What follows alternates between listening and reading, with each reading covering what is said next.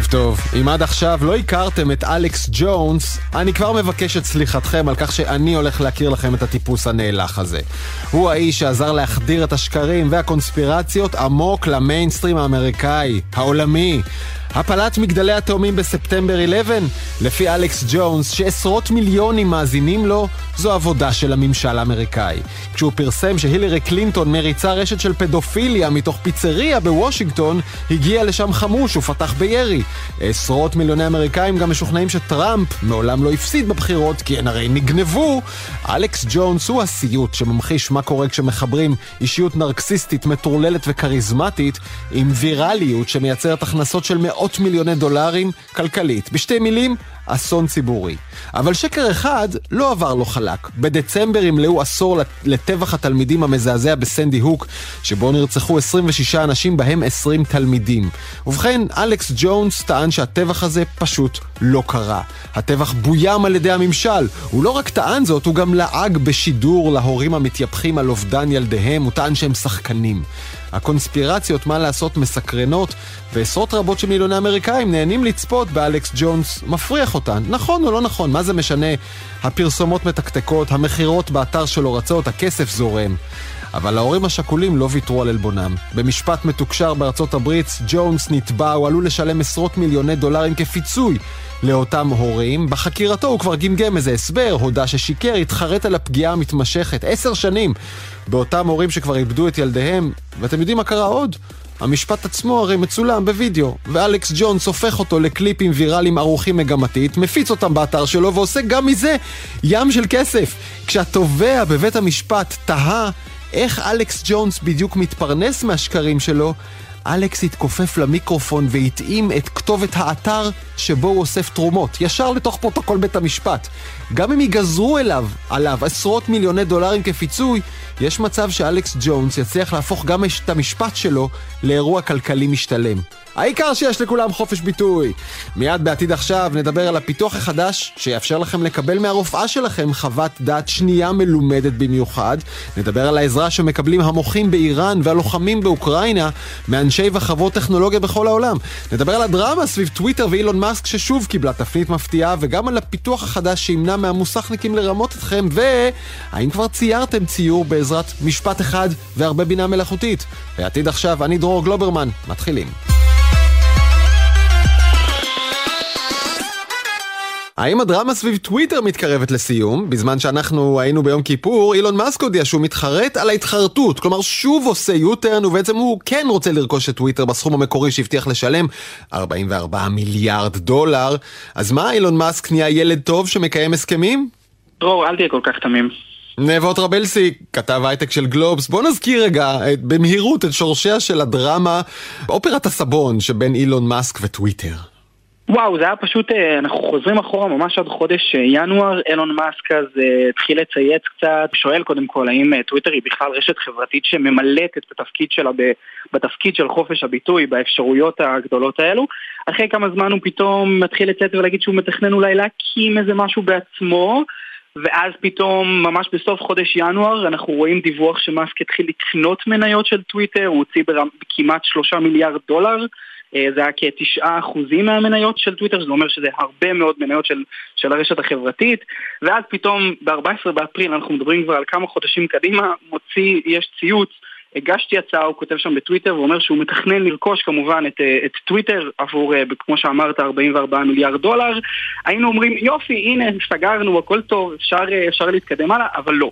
מאותה נקודה, מחודש אפריל ועד היום אנחנו רואים כל פעם סיבה אחרת ללמה מאסק בעצם רוצה לבטל את הרכישה, למה הוא לא מעוניין בסופו של דבר קיים. רכישה שהוא כבר חתם עליה, חתום, סגור, 44 מיליארד דולר יעברו וטוויטר לידיו של מאסק, אז הוא פתאום נסוג. יאללה בוטים, יש עדיין בוטים בטוויטר.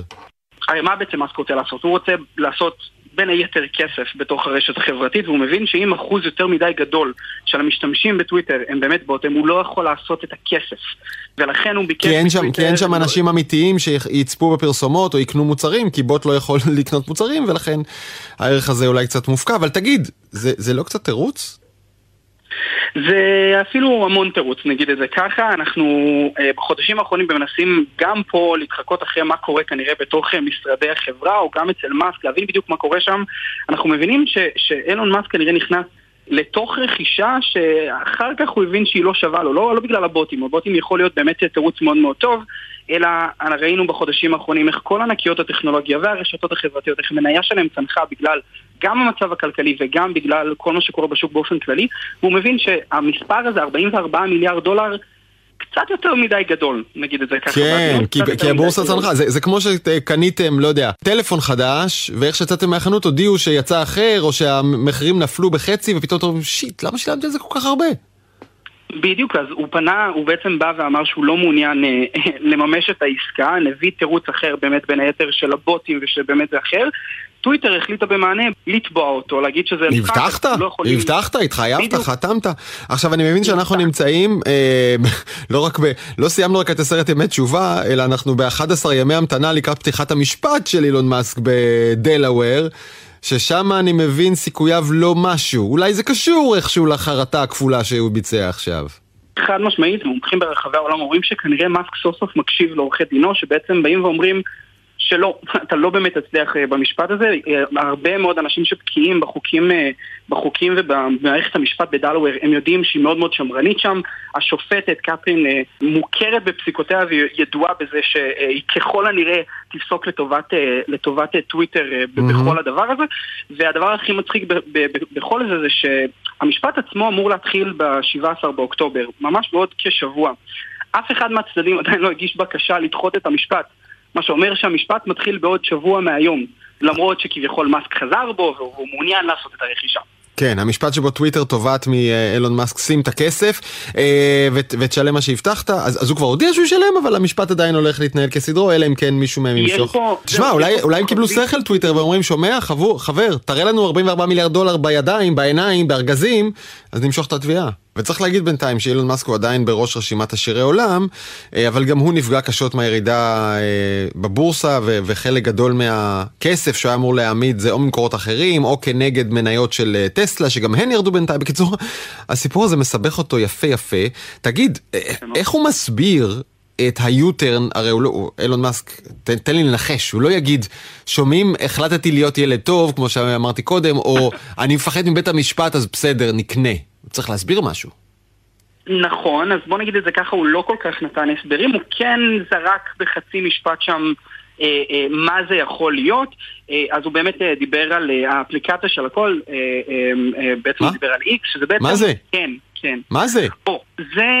תשמע, אנחנו כמובן לא יודעים שום דבר, יש הרבה ערכות ברחבי העולם, כמו שאמרנו, סוג של אפליקציה שתעשה באמת באמת הכל, זאת אומרת, זה לא יהיה רק רשת חברתית, דרכה יהיה אפשר גם לבצע תשלומים, ויהיה אפשר לעשות בעצם כל מה שאנחנו עושים בחיים שלנו, איזה סוג של one hand גדול כזה. משהו כמו וויצ'ט הסינית, שאפשר בה גם לקנות, וגם לשלם מיסים, וגם לדבר אחד עם השני, וגם ניווט, והסינים מתים על זה, והממשל גם כן מת על זה, הסיני. אז אילון מאסק רוצה לקחת אותנו אולי לשם, אולי טוויטר זה יהיה הבסיס של ה-X הזה. חד משמעית. מה שאנחנו צריכים זה תסריטאי טוב, שיכתוב סדרה טובה על אילון מאסק, והתרלולי תרלולים, וההחלפות הדעות שלו. בכל זאת, אדם מאוד מאוד חכם, יזם אמיץ, האיש העשיר בעולם, ועדיין לפעמים מקבל החלטות. בטוח נטפליקס עובדים על זה. כן, אז? נבות רבלסי וגלובס, אנחנו נצפה בזה ביחד. תודה רבה, שנה טובה. תודה לכם, ערב טוב.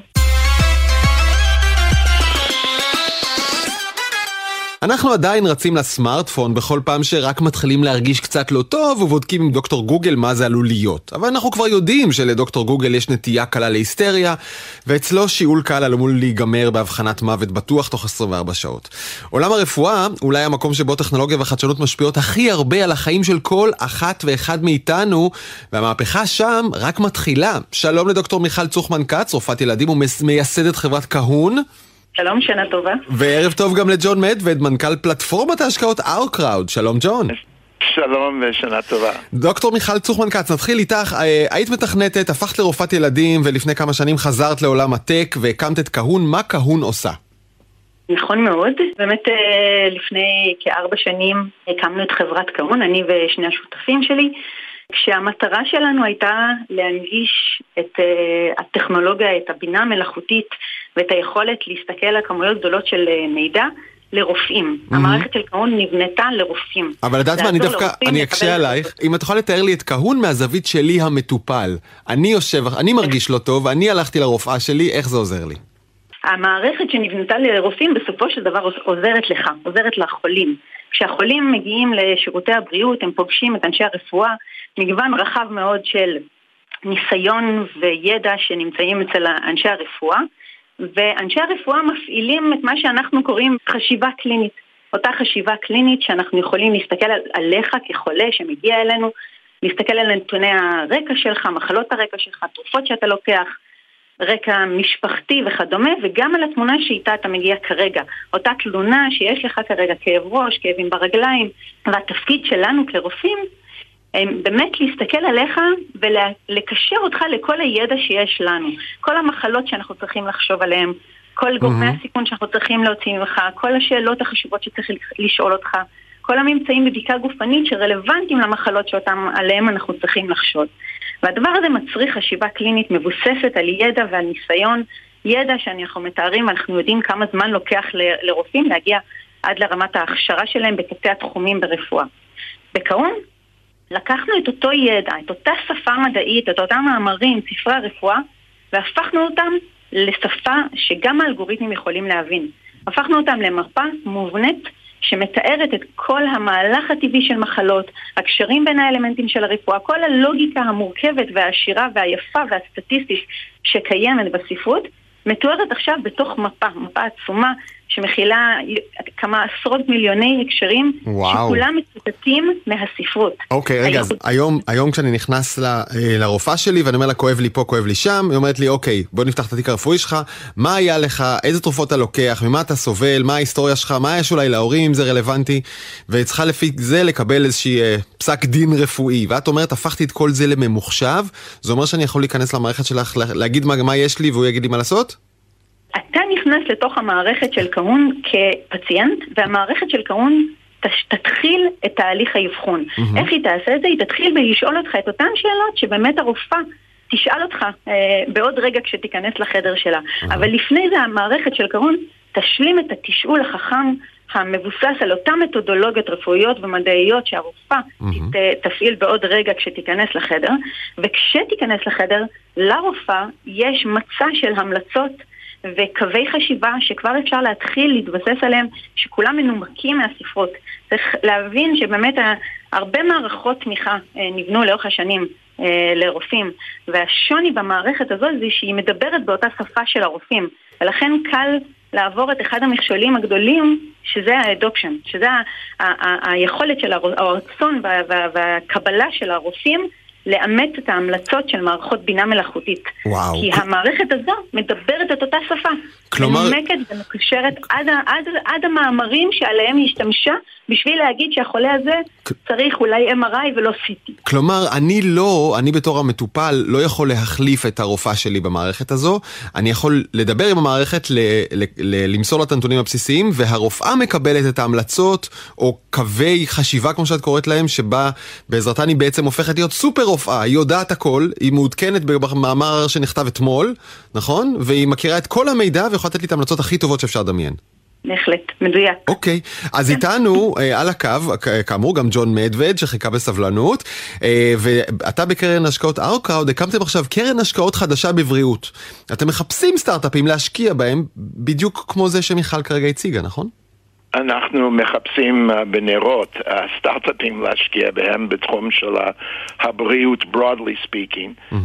אנחנו הכרזנו על הקרן החדש, זה $200 מיליון, אבל הוא מאוד מעניין בגלל שהוא בשיתוף פעולה עם הארגון הבריאות העולמי. וזו הפעם ראשונה שהארגון הזה עם הפאונדיישן שלה עושה בעצם שיתוף פעולה עם איזושהי קרן או פלטפורמה להשקעות הון סיכון.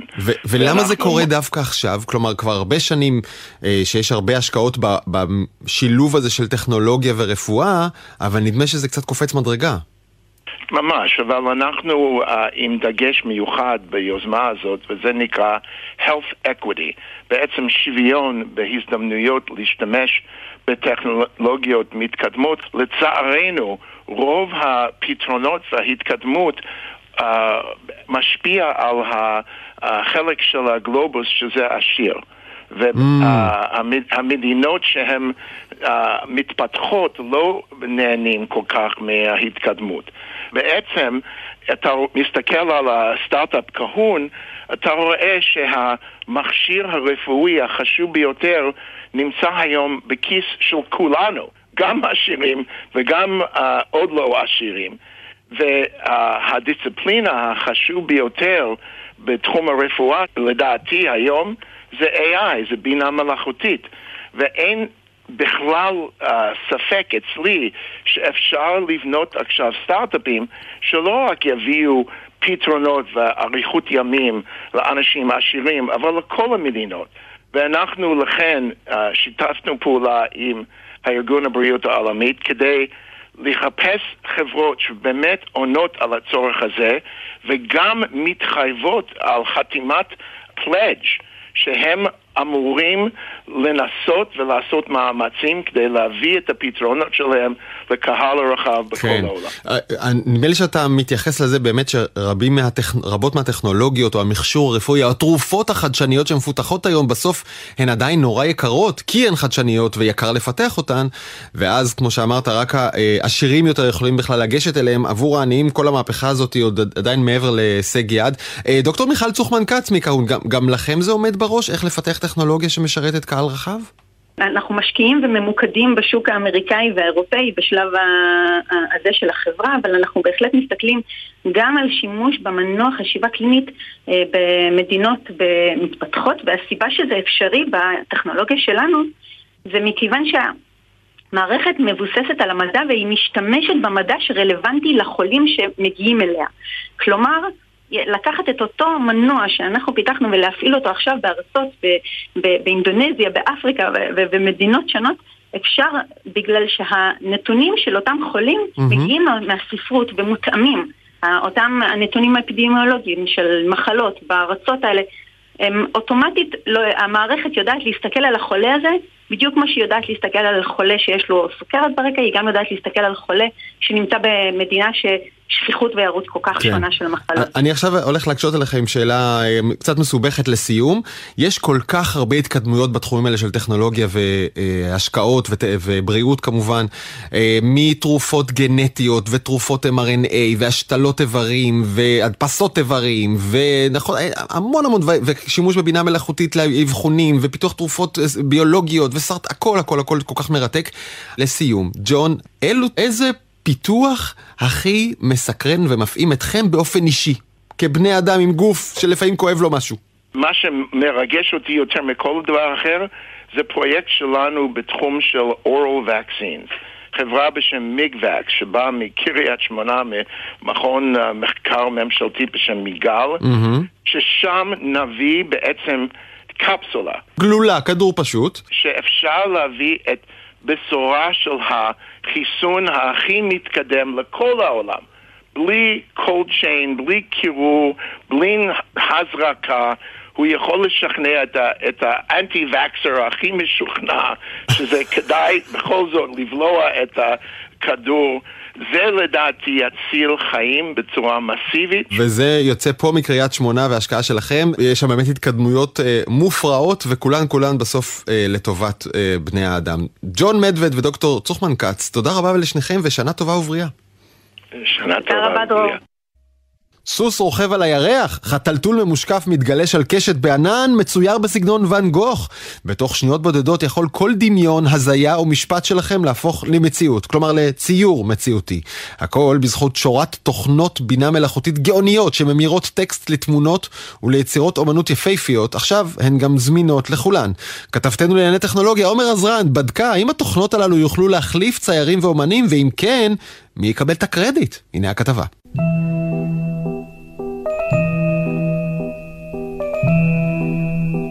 אם היינו אומרים לכם שבהינף מקלדת כל אחד מכם יכול ליצור יצירת אומנות מתוחכמת ומרגשת, עבודות שבעבר יכולים היו להכין רק המוכשרים ביותר, יכול ליצור כל אחד באמצעות תוכנת בינה מלאכותית שממירה טקסט לתמונות ויצירות אמנות, כפי שמספרים דומיניק דרייס ועידן לב שהספיקו להתנסות בתוכנה ולהתמכר. הדבר הראשון שביקשתי זה לראות איז זוללת פרחי ברוגמנציה. זה היה נראה לי כמו רעיון די מצחיק למי שמכיר את הצמח הזה. לאחר מכן התמכרתי לגמרי ועברתי שבועיים של כמה אלפי פרומפטים. אני חושב שאחד הציורים האהובים עליי זה היה כלב שהוא גם סייבורג, ואמרתי לעצמי, מה הסיכוי שדלי ייתן לי איזה משהו טוב ומדהים כמו שאני יכול לצייר? ואז כאילו עשיתי סרצ', הייתי עמום, הייתי בעננים, פשוט התנסיתי כל היום. זה כאילו הרגשתי שזה ממש עידן חדש. את יצירות האמנות שהתוכנות מוציאות קשה לתאר במילים. את הצבעים, התחושות והרגשות שעולים מהתמונות נדמה שיצר בן אדם בשר ודם במשך שעות. מהאמנות ריאליסטית לסוריאליסטית ציור בצבעי מים, פסטל או עיפרון. את התמונות מסוגלות ליצור מספר תוכנות שונות שהושקו השנה כמו דלי, מידג'ורני ואחרות, שמסוגלות לקודד ולהבין כל משפט שתכתבו באנגלית. כל אחת מהן סרקה מיליוני תמונות קיימות שאספה מהרשת, הבינה את התוכן ובעזרתן היא מסוגלת לייצר תמונה חדשה שעונה למשפט שכתבתם. ברשתות החברתיות כבר מסתובבות כמה יצירות שגרמו לתדמה בקרב הגולשים. ההמונים רק רצו לנסות בעצמם ובמהרה רשימות ההמתנה התמלאו חודשים קדימה. אריאל ורבר, מעצב חוויית משתמש במיקס טיילס ומנהל קבוצת דלי 2 ישראל בפייסבוק, מספר כי הוא רואה עלייה משמעותית במספר האנשים שמחפשים להתנסות וליצור בעזרת התוכנה. אני מרגיש שיש היום, כן, הרבה מאוד פריחה של התחום. כל יום יש כאילו מיליוני יצירות חדשות שנוצרות עם זה, ויש איזשהו קרב בין האמנים הקלאסיים לבין אנשים שמשתמשים ב-AI. לא ממש מקובל חברתית להגיד אני אמן AI, אבל כן, אין ספק שכבר עכשיו כמות היצירות שנוצרות במידג'רני ובדלי ובסטייבל דיפיוז'ן היא מאוד מאוד גדולה. תוכנות הבינה המלאכותית כמו דלי או מידג'ורני לא רק עוזרות למי שפחות שפר מזלם עם האפרונות והמכחולים, אלא גם עוזרות לקצר משמעותית את זמן היצירה לאמנים, כפי שמספר עידן לב, סטודנט לתקשורת חזותית. אני חושב שההבדל המהותי בין מה שדלי עושה לבין מה שציור דיגיטלי או מסורתי, כלומר ידני עושה, בא לידי ביטוי באספקט של הזמן. כלומר, אם אני עובד על ציור ידני או ציור דיגיטלי במשך 5 שעות, ייקח לי המון המון המון זמן. אבל דלי מביא לי תוצאה ב-20 שניות, וזה מה שכל כך מיוחד בו. אני לא צריך לחכות כל כך הרבה זמן ולעבוד קשה. אבל גם עם העזרה הגדולה הזו, כנראה שלא כל אחד יוכל להפוך לסלבדור דלי, על שמו אגב נקראה התוכנה, וליצור בהתנסות הראשונה שלו יצירת אמנות.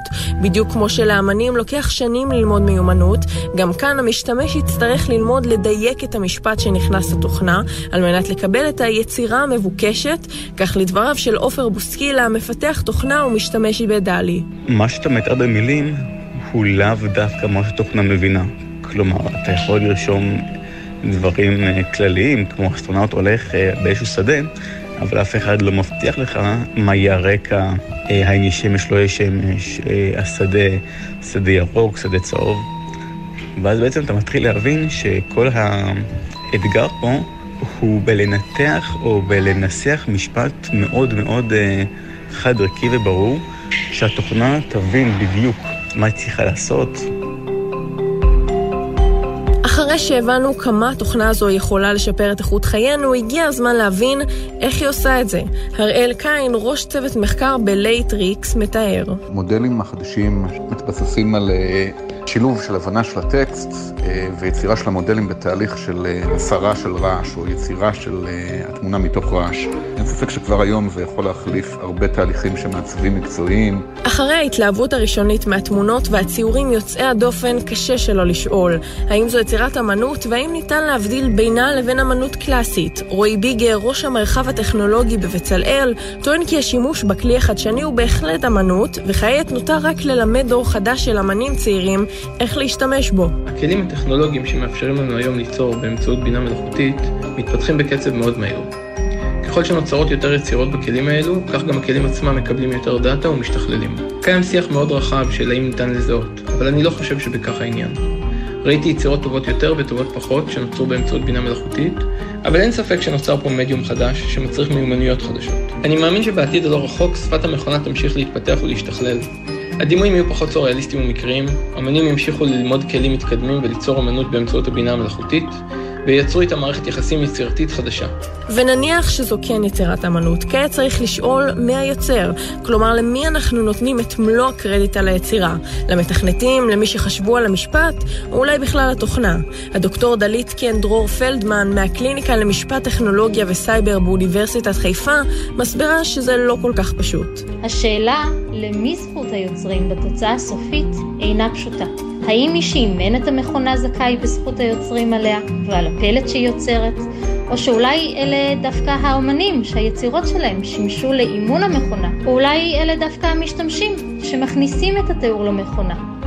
כאן השאלה היא האם בתיאור שאותם משתמשים מכניסים מעלים רק רעיון שאין עליו הגנה בזכות יוצרים, או יוצרים ביטוי שכבר מוגן בזכות יוצרים, ייתכן שבכלל הפלט הוא בכלל יצירה משותפת של מספר רב של משתתפים. כל השאלות האלה עדיין על השולחן וצריך להכריע בהן בקרוב. ומה הלאה? נראה שבעתיד הקרוב תוכנות הבינה המלאכותית לא יחליפו את האמנים המסורתיים והמעצבים. אבל האם אנחנו מתקרבים ליום בו המקצועות הללו ייעלמו מן העולם, או שאולי התוכנות יקלו על היוצרים בעבודתם ויאפשרו להם לקחת את האמנות צעד אחד קדימה, למשל אל סרטים וסרטונים שיצרה בינה מלאכותית? כך או כך, מה שבטוח זה שהיא כאן כדי להישאר. תודה לעומר עזרן. כתבות רדיו לשמחתנו התוכנה עוד לא מייצרת, אבל אם תרצו לראות את התמונות המהממות שאליהן התייחסנו בכתבה, אתם מוזמנים להיכנס לאינסטגרם שלי, דרור גלוברמן. תגידו מזל טוב, חברת בריזומטר הישראלית נמכרה לגוגל תמורת 200 ומשהו מיליון דולר לפי הערכות. בריזומטר מנבט את איכות האוויר בכל מקום שמעניין אתכם בעולם. סיפור מהמם שאני עוקב אחריו כבר שנים, ומי שהייתה שם מההתחלה זו היזמת הסדרתית רויטל הנדלר, שיסדה גם את All Jobs. ערב טוב רויטל. ערב טוב. תגידי רגע, למה זה כל כך חשוב למדוד את איכות האוויר בכל מקום בעולם? אז בואו נתחיל מזה שמודדים כבר הרבה שנים את איכות האוויר בכל המקומות בעולם, ברמה הממשלתית. זה לא משהו חדש, זה חשוב, כי יש זיהום אוויר, ומדי פעם הממשלות צריכות לדאוג שלא יהיה. מה שבריזומטר רוצה זה משהו אחר, זה אומרת לך ברמת הנגישות של אפליקציה, או של הוואט שלך, או של כל wearable אחר, מה זיהום האוויר כרגע במטראז' שלך. זאת אומרת, היא בעצם הווייז של זיהום האוויר. כן. היא אומרת לך אם לצאת היום לריצה בבוקר, למשל, זה יותר בריא או פחות בריא, או עדיף שלא. היא אומרת לך אם אתה רוצה ללכת עם הילדים שלך לפיקניק, אם אתה עושה להם יותר נזק מתועלת, כשאתה מוציא אותם עם זיהום אוויר, מחר בבוקר יהיו משתעלים ומצוננים, ולא תבין למה. עכשיו, אם אני מתקין את האפליקציה על הטלפון או על השעון שלי, תרשי לי לנחש שלא החדרתם לי אף שמרחרח בתוך הטלפון שלי, אז איך בריזומטר יודעת אם לצאת עכשיו לפארק או לא? אז בריזומטר בעצם עושה מה שנקרא צלבוח בעברית, הצלבה של נתונים, אינטגרציה, זה אלגוריתם, שמחבר בין נתונים שהם ידועים לציבור. ידועים לציבור, רק אף אחד מאיתנו, אפילו אם אנחנו מהנדסי סביבה תואר שני, לא יודעים לקרוא אותם. Okay. הנתונים מנוצרים כל הזמן, אוקיי? יש תחנות ניטור, בכל מדינות המערב המתוקנות, יש תחנות ניטור של הממשלה שמנטרות את החלקיקים. אממה, הן מנטרות אותם לידי איזשהו מספר שלא אומר כלום לאף אחד. מה שאנחנו עשינו זה בסך הכל לקחנו את האלגוריתם, זה מאוד מסובך, כן? אני אעשה את זה פשוט בשביל ההסבר, אבל בפועל של זה מסובך. לקחת את הנתונים הידועים, לחבר אותם עם התקנים, כי יש תקנים שונים גם בכל מדינה, אבל גם עם התקנים הבריאותיים של כמה צריך להיות חלקיק עד שהוא הופך להיות מסוכן. וגם לייצר מצב שאנחנו נדע לפי הרוח והמטאורולוגיה, לאן זה הולך? כי זה שיש עכשיו בחדרה זיהום אוויר יכול להגיע מאוד מהר לתל אביב אליי ויכול שלא. בנוסף מה שהוספנו להצלבה הזאת זה המלצות בריאותיות. למה אתה, לפי הנתונים שלך, כיצד אתה צריך להתייחס לזה? אם יש לך ילדים קטנים, עד גיל 3 הם כמו חולי עצמה קשה. קשה. כן. ואז לכן הם צריכים התייחסות אחרת לזיהום מסוים. אם אתה מבוגר, אם אתה חולה, אם אתה רץ בחוץ, אם אתה עושה outdoor training, אתה צריך התייחסות מיוחדת. אם אתה סתם בן אדם רגיל שהולך לעבודה ועד האוטו, תגיע לאוטו, תפתח מזגן, ואז כבר כל האוויר קבל סוג אחר של חלקיקים, אז זה פחות רלוונטי לך. זה מה שבעצם בריזומטר עושה. אני חייב לשאול, איך עושים מזה כסף? אוקיי, זו באמת הייתה שאלה מאוד גדולה. נכון, כי למה השירות הזה נהדר לכל אחד מאיתנו זה ברור, אבל האם כל אחד מוכן לשלם על זה 13.90 בחודש? אני לא יודע.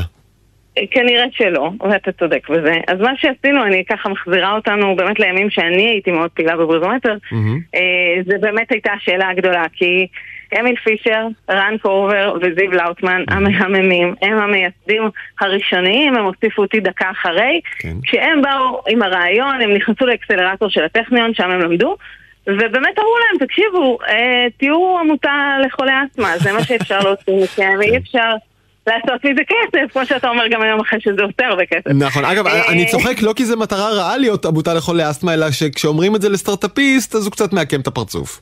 ברור, ואז הם סימנו אותי כזה, הביאו אותי באקראי לשפוט, והם החליטו שאני הבן אדם שצריך להצטרף אליהם, כי אני יודעת לעשות כסף מקטעים חברתיים, עשיתי את זה לא פעם. ואני אמרתי, שנייה, בוא נראה תועלת הציבור קודם. אני לא יודעת מה המודל העסקי, לא היה לי פתרון באותו רגע, אבל היה לי ברור שלאור המחקרים החדשים שיצאו אז, זה יעניין הרבה מאוד אנשים, גופים, אפילו גופי ביטוח, חשבתי אז, אמרתי, לא יכול להיות שהדאטה הזה אין לו ערך כלכלי, בגלל שבסופו של דבר הוא משפיע משמעותית על בריאות, וכל יום שעבר מצאנו עוד מחקר חדש, ואז התחלנו לשאול את עצמנו איזה גופים התעניינו בזה שלקוחות מתעניינים בזה. אז קודם כל היה לנו ברור שאנחנו כן צריכים להוציא אפליקציה, למרות שזה חברת דאטה, שכשנבוא לחברה כמו אפל או כמו לוריאל אפילו קנו את הדאטה הזה, כי הם הוציאו איזה קרם פנים שמגן על האור שלך, על אור הפנים מזיהום אוויר. חברות רכב היום הם לקוחות, כל מיני חברות למסנני אוויר, וכמובן כל ה-wearables, שאז היו מאוד בתחילת דרכם, זה היה 2013. כן, שעונים חכמים, צמידי כושר וכל אלה. כן, כל מה שבעצם מודד דופק, לחץ דם, אוקיי, אז הוא מודד עכשיו גם כמה זיהום אוויר אתה מכניס לגוף. ומה שאני מאוד שמחה זה שעכשיו כשגוגל נכנסה לזה, אז אני ממש מקווה שאנחנו גם נגיע לחזון שלי. החזון שלי היה אז מאוד גדול, כי בסופו של דבר זיהום אוויר זה משהו שניתן למנוע. ההשפעה שלו על הבריאות שלנו היא עצומה. כמו שאנחנו כל כך עסוקים במים שאנחנו שותים ובאוכל שאנחנו אוכלים, אוויר נכנס אלינו בכמויות הרבה יותר גדולות. נכון, אבל אז אני חוזר לשאלה, איך אפשר לעשות כסף מלמדוד זיהום אוויר באופן אישי? בהתחלה, בסך הכל מה שעשינו זה לעשות יחסי ציבור. הייתה עליי על זה אז המון ביקורת, על זה שאני מוציאה כספים ראשונים על יחסי ציבור, אבל היה ברור שיחסי ציבור לא אלינו, אלא למחקרים האלה, לאותו דאטה, לאותו ידע, שזיהום אוויר הוא בכלל כל כך משמעותי. עיתונאים מאוד תמכו לכתוב על זה, הייתה פה איזה חצי שנה שרק כתבו על זיהום אוויר, ואנחנו כמובן הוזכרנו מכל כתבה, אבל זה אפילו לא היה משנה. זיהום אוויר עלה לתודעה, והוא עלה לתודעה של הציבור, והוא עלה לתודעה של משקיעים, ואז יכולנו לבוא ולתת את הפתרון. יכולנו לבוא ולהגיד, הנה, יש פה משהו שמזיק לציבור, בואו, תאמינו לנו, אנשים התעניינו בדאטה הזה, ברגע שהם ידעו את זה יותר ויותר, הנה עוררנו סקרנות תקשורתית, וככה בעצם הצלחנו לשכנע משקיעים. ברגע שהצלחת לשכנע משקיעים, הדרך קצת יותר קלה, נגיד לשכנע את AccuWeather, שהם צריכים, כמו שהם נותנים מידע על מזג אוויר, הם רוצים גם לתת מידע על זיהום אוויר. כלומר, למכור את המידע על זיהום אוויר לספקי מידע בתחום אחר, אולי של מזג אוויר או בכלל חדשות או דברים כאלה. נכון. אז היה לנו הרבה דין ודברים עם חדשות ועם AccuWeather ועם Weather.com ועם חברות כאלה בהתחלה, ומהר מאוד, בגלל שזה עלה למודעות החדשותית מה זיהום האוויר, זה הפך להיות גם משהו שמעניין את כל אותם מכשירים שמודדים לנו הכל. וכמובן שהתחרות בין המכשירים שמודדים לנו הכל היא מי מודד יותר. מי מודד יותר דברים שמשפיעים על הבריאות שלי ואיך אני יכול יותר בריא. עכשיו עולם ה-wellness הוא עולם עם הרבה מאוד כסף, עם הרבה מאוד attention, כולנו רוצים לחיות עד גיל 100, 101, 102, 120, וכולנו רוצים להיות צעירים ובריאים, ואז חברות רוצות לרכוש את המידע הזה. ומה גוגל רוצה להרוויח מרכישת בריזומטר? אני לא יודעת מה גוגל רוצה להרוויח, אני יכולה רק לשער. בסדר? אז רק בגדר השערה, אני גם לא מעורבת בעסקה, אני לא מעורבת היום בחברה. אני מקווה שזה יהפוך להיות דאטה שאנחנו רואים על גוגל מאפס באופן, בדיוק כמו שהחזון שלנו, להיות הווייז של זיהום אוויר, זאת אומרת להיות על המפה, שכל פעם שתפתח את המפה ויהיה זיהום אוויר, אז תראה מין ענן אדום כזה ותדע להיערך. יכול להיות שתלחץ על איזה כפתור והוא יגיד לך מה אתה יכול לעשות בעניין, ואולי לא לרוץ היום, אולי לא לצאת עם אופניים, ואולי כן להדליק מזגן באוטו. אני חושבת שגוגל כחברה מסתכלת על כמות ה-eyeballs או כמות היוזרים שהשתמשו במפות שלה באופן כללי, וכמה ערך לתת דרך המפות שלה באופן כללי, ובכלל, אז זה מה שאני משערת שגוגל רואה נגד עיניה. מה שאני מאוד שמחה זה שככל שיהיה מודעות ציבורית יותר גבוהה לזיהום אוויר, ככה יהיה פחות זיהום אוויר. כי ממשלות יכולות ויודעות איך לתת קנס מאוד גדול לחברות ומפעלים שמזהמות לנו את האוויר. זאת אמירה... כל הקשר השתיקה הזה שמתקיים בגלל שאנחנו לא רואים זיהום אוויר, זה מה שבריזומטר בצד החברתי סביבתי שלה רוצה לתקן. אוקיי? המקום הזה שברגע שזה עובר להיות משהו נראה לעין, משהו שכולם רואים, אי אפשר לשתוק על זה יותר. ואני מאוד מתחבר למה שאמרת עכשיו, את מה שאנחנו לא יודעים למדוד, אנחנו לא יודעים להקטין ולשלוט בו, וזיהום אוויר הוא אחד מהדברים הכי חשובים שאפשר לנסות לצמצם אותם. רויטל הנדלר, עדיין נראה לי מגיע גם לך ברכות על מכירת בריזומטר, והלוואי שאתה גוגל תהפוך את זה למכשיר שעוזר לכולם לחיות חיים בריאים יותר. שנה טובה. תודה רבה דרור, שנה טובה.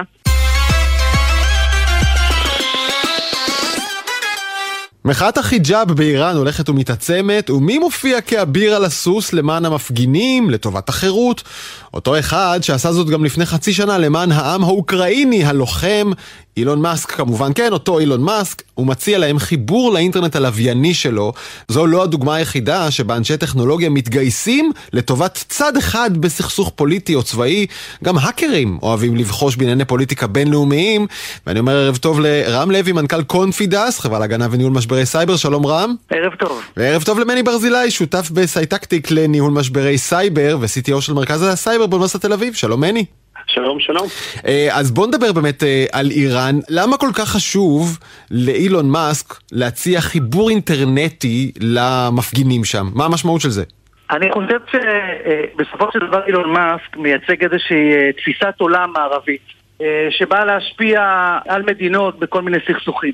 וכמו שהאמריקאים עושים את זה בכל מיני צורות, יש גם חברות שמתגייסות לטובת אותם ערכים שאנחנו תופסים במערב, ערכים חיוביים, לטובת חופש הביטוי והיכולת לתקשר ממקום למקום. וכשהוא יש לו טכנולוגיה שיכולה לסייע לאזרחים לתקשר ולפעול לפי אותם ערכים, אז הוא עושה בהם שימוש. וצריך להגיד, במקרה הזה הוא מפעיל רשת של אלפי לוויינים, נכון? שמספקים אינטרנט בכל מקום, בכל פינה בכדור הארץ. מפעיל רשת שנקראת סטארלינק, של אלפי לוויינים שנמצאים במסלול נמוך, והם מאפשרים אינטרנט בקצב גבוה מאוד לכמעט מכל נקודה בעולם. אגב, הוא עשה את זה גם באוקראינה. באוקראינה כשהתחילה המלחמה, הוא פתח את הסטארלינק באוקראינה. יותר מזה, הוא גם סיפק להם משדרים ומקלטים לוויינים, מה שבאיראן יש בעיה, כי אומנם הוא פותח את היכולת לתקשר באמצעות הלוויינים שלו מאיראן, אבל עכשיו השאלה איך אותם משדרים ומקלטים יגיעו לתוך איראן. רגע, עוד שנדבר על הטכני, על הצלחות, אבל בוא נדבר רגע על המהות, כמה זה חשוב, תקשורת בעולם כזה, כי באיראן המפגינים מתקשרים ביניהם דרך האינטרנט, המשטר יודע את זה, הוא עוקב אחריהם, או סוגר בכלל את כל האינטרנט באיראן, מה שגם קרה. אז האינטרנט כאן הוא כלי חשוב בהתארגנות בין להפגנות, ובין ממש מערכה מלחמתית, כמו באוקראינה. הוא חשוב ביותר, וגם יותר מזה, ברגע שיש חברה שמספקת אינטרנט שהיא לא תחת המשטר האיראני, למעשה הם לא יכולים לא לצנזר אותה ולא לנטר אותה, ולמעשה התקשורת והידע חומק להם מתחת לידיים, זמין למעשה לכל האנשים בעולם, לא רק במערב. אז ראינו אותו, זה גם באוקראינה, שם הוא שלח להם מסעיות עם צלחות כדי לאפשר להם לתקשר. מני, אתה מכיר מבין ארגוני ההאקרים שאתה עוקב אחריהם, מעורבויות פוליטיות בכל המקומות בעולם? כן, קודם כל אני חושב שיש כאן עניין מאוד מאוד מעניין, שבו איראן מפסיקה את האינטרנט בשביל למנוע את המחאות. כלומר, אנחנו רואים שהשליטה במידע, או השליטה במדיום שמאפשר לאנשים לתקשר אחד עם השני, הוא בעצם השיטה של הממשל לשלוט בעוצמת המחאות. אנחנו לא רואים פה גורם ששולח כלי נשק או טנקים או שולח חיילים או כל דבר, מה שהוא שולח זה גישה לאינטרנט. זה נורא נורא מעניין שכל הסיפור הוא גישה למידע. באופן קלאסי אנחנו רואים שבכלל משטרים חשוכים מנסים לשלוט בגישת האזרחים למידע בשביל לשלוט בדעת הקהל ובאנשים. אז פה אני חושב שזה מאוד מעניין, שהדבר שמייצר הכי הרבה כותרות הוא דווקא הגישה לאינטרנט. כן, אז אתה יודע, בוא נדבר על הצד השני של זה, עלינו כישראל, שאנחנו עומדים תחת מתקפות, האקרים אינסופיות, שמעתי בקצב הכי גבוה בעולם, גם כן ממניעים פוליטיים. אין ספק, אז אם אנחנו מבינים שגישה למידע היא זו שבעצם גורמת למשנה את תפיסה דעת הקהל, משנה את קבלת ההחלטות, משנה את ההרגלים של אנשים, אז אין ספק שהאקרים שמבינים את זה, גם הם מנסים להפיץ מידע, גם הם מנסים להדהד אולי את אותם מסרים שהם חושבים שיעזרו יותר לדברים שהם מאמינים בהם. למשל, האקרים פרו-פלסטינאים עוזרים מאוד לקדם מידע גם בתוך ישראל, אבל גם מחוץ לישראל, שמטרתו להראות דווקא את הצד הפלסטיני, בשביל לשנות את דעת הקהל העולמית, בשביל לשנות את הלחץ פנימי. לפעמים המידע הזה הוא שקרי, אבל לפעמים הקידום של המידע הוא פשוט מקדמים רק סוג אחד של מידע. כן, אתה מדבר על הפצת מידע, ואני התכוונתי לשאול על ממש פריצה למאגרים ישראלים, לתשתיות, דיברנו על מקורות ועל בית החולים הלל יפה שנפרץ ונחסם וכו' וכו'. חלק מהפעולות האלה למטרות כסף, וחלק הם בעצם פעילות פוליטית. אז בעולם הזה של ההאקרים אנחנו נוהגים בעצם לחלק את האקרים לפי קבוצות, והקבוצות נקבעות בדרך כלל לפי האינטרס של האקר, מה האקר מנסה להשיג. באמת, כמו שאמרת, יש למשל סייבר קרימינל, זה האקרים שהמטרה שלהם היא כספית. יש, אבל גם סוג אחר שהוא האקטיביסטים, זה חיבור של שתי מילים, האקרים ואקטיביזם. זה האקרים שעושים תקיפות בשביל לקדם איזושהי מטרה פוליטית, חברתית או אחרת. באמת אנחנו רואים שהאקרים פרו-פלסטינאים, לפעמים איראנים, לפעמים רוסים, לפעמים אחרים, מנסים לפגוע בתשתיות ישראליות, אבל המטרה המרכזית שלהם, לפחות כך זה נחזה, זה לא ממש פגיעה בתשתית בשביל לשתק את ישראל, למרות שזה היה נחמד מבחינתם זה היה קורה, אלא דווקא לזרוע את הפחד. כמו שכל פיגוע טרור, הנזק המרכזי שלו הוא דווקא הפחד שהוא מייצר, ולא הנזק הפיזי שהוא מייצר, אז גם פה האקרים האלה מנסים לזרוע פחד באמצעות תקיפה של תשתיות ישראליות קריטיות. כן, ובעצם איך נקרא לזה? מקצוע? תחביב? אקטיביזם? הפך בשנים האחרונות למשהו שלא כל כך קשה להיכנס אליו, נכון? כי אתה נכנס לאינטרנט, לומד קצת, להפעיל כלים טכנולוגיים, אתה לא צריך להסתכן, אתה לא צריך לנסוע למקום, אתה לא צריך לעשות עליך כלי נשק. נורא קל להיות אקטיביסט, גם כיף. אז אין ספק שמבחינת המצב היום, לפעמים נער או נערה עם גישה לאינטרנט יכולים לייצר נזק שבעבר היה צריך יחידה צבאית. הדבר הזה נובע בין השאר מהאסימטריה של התקיפה, להיות התוקף זה הרבה יותר קל להיות מגן. כשאתה תוקף אתה צריך להצליח פעם אחת, כשאתה מגן אסור לי כשל פעם אחת. רם, אתה כמו מני בצד של ההתגוננות, אבל את האמת, לא בא לך לפעמים להיות אקטיביסט קצת? לבחור איזו מטרה חשובה בעיניך ואת הכלים שאתה יודע להפעיל וללכת לעשות בלגן למישהו? בא לי להיות אקטיביסט, אבל יותר בא לי לשמור על החוק. אבל, אגב, אני חייב להגיד שאחד הדברים המעניינים שראינו דווקא במלחמה באוקראינה, קריאה של בכירים מהממשל האוקראיני לתקוף מטרות ברוסיה, שזה דבר חריג של עצמו. אתה מתכוון לתקוף כהאקרים, לתקוף בסייבר, כן. לתקוף, להשבית חברות, לעשות להם דלף מידע, להפיל להם שידורי טלוויזיה ורדיו, לעשות כל מה שהם יכולים כדי לקדם את המטרות של המלחמה מהצד האוקראיני. אבל אחד הדברים המעניינים שראינו זה התגייסות, אני חושב אולי חסרת תקדים, של חברות הטכנולוגיה בעולם כדי לסייע לאוקראינים להגן על עצמם. ממייקרוסופט ששלחה אנשים וסייע להם במודיעין בזמן אמת, ואותו דבר לגבי גוגל ופייסבוק. נכון, גוגל סגרה מפות. נכון, גוגל סגרה מפות כדי שלרוסים יהיה פחות מידע על מי נמצא איפה באוקראינה.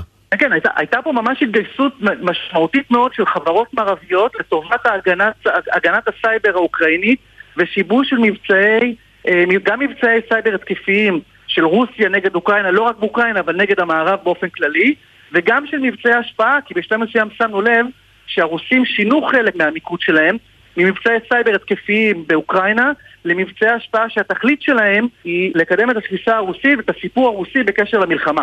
והם עושים הרבה כאלה. כן. והמטרה של אותן חברות היא לחשוף את אותם מבצעים ולשבש את אותם מבצעים. אז תראה, אנחנו מציגים את זה, גם את הפעילות באיראן וגם את הפעילות באוקראינה כמשהו די הרואי. אני אשאל לסיום על אקטיביסטים ישראלים. יש גם, אני מניח, נכון? זה לא ספקולציה מופרכת, שגם בישראל יש לא מעט אנשים בכל מיני גילאים שאוהבים לקדם מטרות פוליטיות בעזרת כלים טכנולוגיים, זה נורא קל, יושבים במקלדת. מה האקטיביסטים הישראלים אוהבים לעשות? אז היו ישראלים אקטיביסטים שסייעו לאוקראינים במלחמה, ממש ישבו על המקלדת והתארגנו בקבוצות, והיו להם רשימת מטרות, והם תקפו מכאן מטרות רוסיות כדי לסייע במאמץ המלחמתי באוקראינה. אבל תראה, יש גם כל מיני פעילויות שאנחנו לא יודעים מי עומד מאחוריהם. במדינות כמו איראן לדוגמה, פתאום איזה מפעל ברזל מתלקח, או שיש התקפה ענקית על אמצעי התשלום של כרטיסי האשראי בתחנות הדלק. יש פעילויות שהן לכאורה נתפסות כישראליות, אנחנו לא יודעים באמת מי עומד מאחוריהם, שהמטרה שלהם היא לקדם אג'נדה פוליטית בתוך פנים איראן. לא יודע, איכשהו הפעולות האחרונות שהזכרת, נראה לי שמי שעשה אותה מקבל משכורת מאיזו מדינה, לא? זה אנחנו לא יודעים. מני? כמו שאמר רם, יש אקטיביסטים ישראלים, אבל חייבים להודות שלא באותה כמות שאנחנו רואים ממקומות אחרים. זה נובע מזה שבדרך כלל אקטיביזם זה האקט של מי שמרגיש חלש. ישראל לא מרגישה חלשה בקונפליקט הזה. זה גם עניין שבישראל היא מדינת חוק קפדנית יחסית, כן? זאת אומרת שהאקטיביסטים ברוסיה, באיראן, יכולים אפילו להיות מעודדים על ידי הממשלה. בישראל, גם אם מה שאתה עושה הוא פרו-ישראלי והמשטרה תופסת אותך, אז אתה תמצא את עצמך בכלא.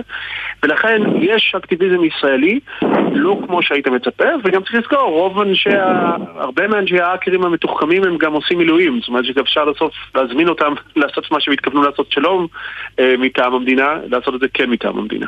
רם לוי, מני ברזילי, על החיבור שבין האקרים, אקטיביזם ופוליטיקה. תודה רבה לכם. תודה רבה, יום טוב.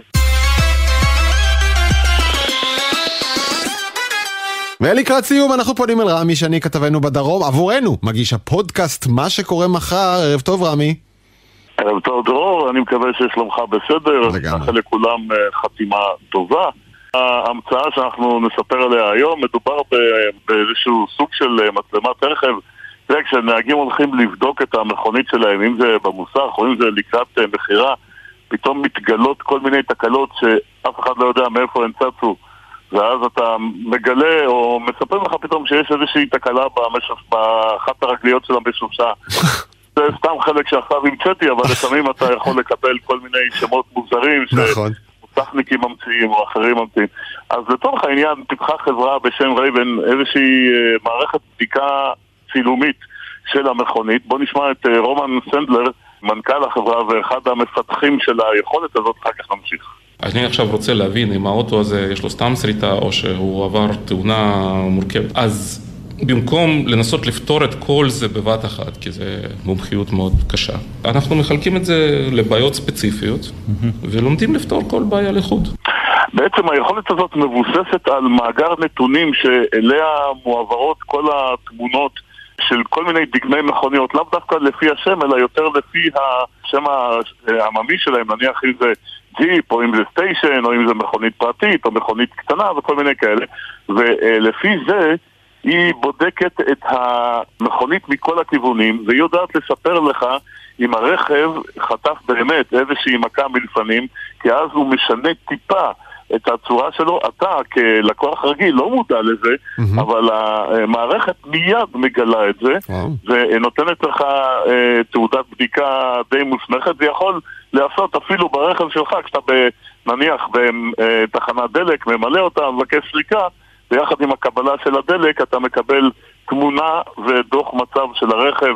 בהחלט שכלול מאוד מעניין, השתמשו בזה נניח חברות ביטוח, משטרה, חברות השכרה, דברים כאלה, חברות ליסינג ואחרים. כמובן מתישהו זה יעלה לך גם לטלפון הנייד, תוכל לבדוק כל יום את הרכב שלך אם במהלך הלילה שישנת לא בא איזה מישהו ואתה יודע נכנס לו בקטנה.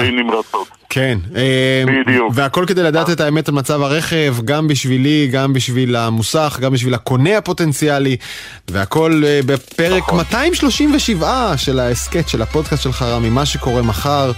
תודה רבה, ערב טוב, שנה טובה. עד כאן העתיד עכשיו, ערך בפעם האחרונה איראן גולני. תשימו את האפקט של המחיות כפיים עכשיו. איראן, תודה רבה, אוהבים אותך, בהצלחה בהמשך. הפיקו אביב פוגל ותומר ברקאי, על הביצוע הטכני בן שני, אני דרור גלוברמן. אתם מוזמנים לשמוע אותנו מתי והיכן שבא לכם בכל אפליקציות הפודקאסטים, אפל, ספוטיפיי, הכל, רק תחפשו העתיד עכשיו. אני זמין להערות והצעות שלכם בדרור גלוברמן בטוויטר. יאללה ביי.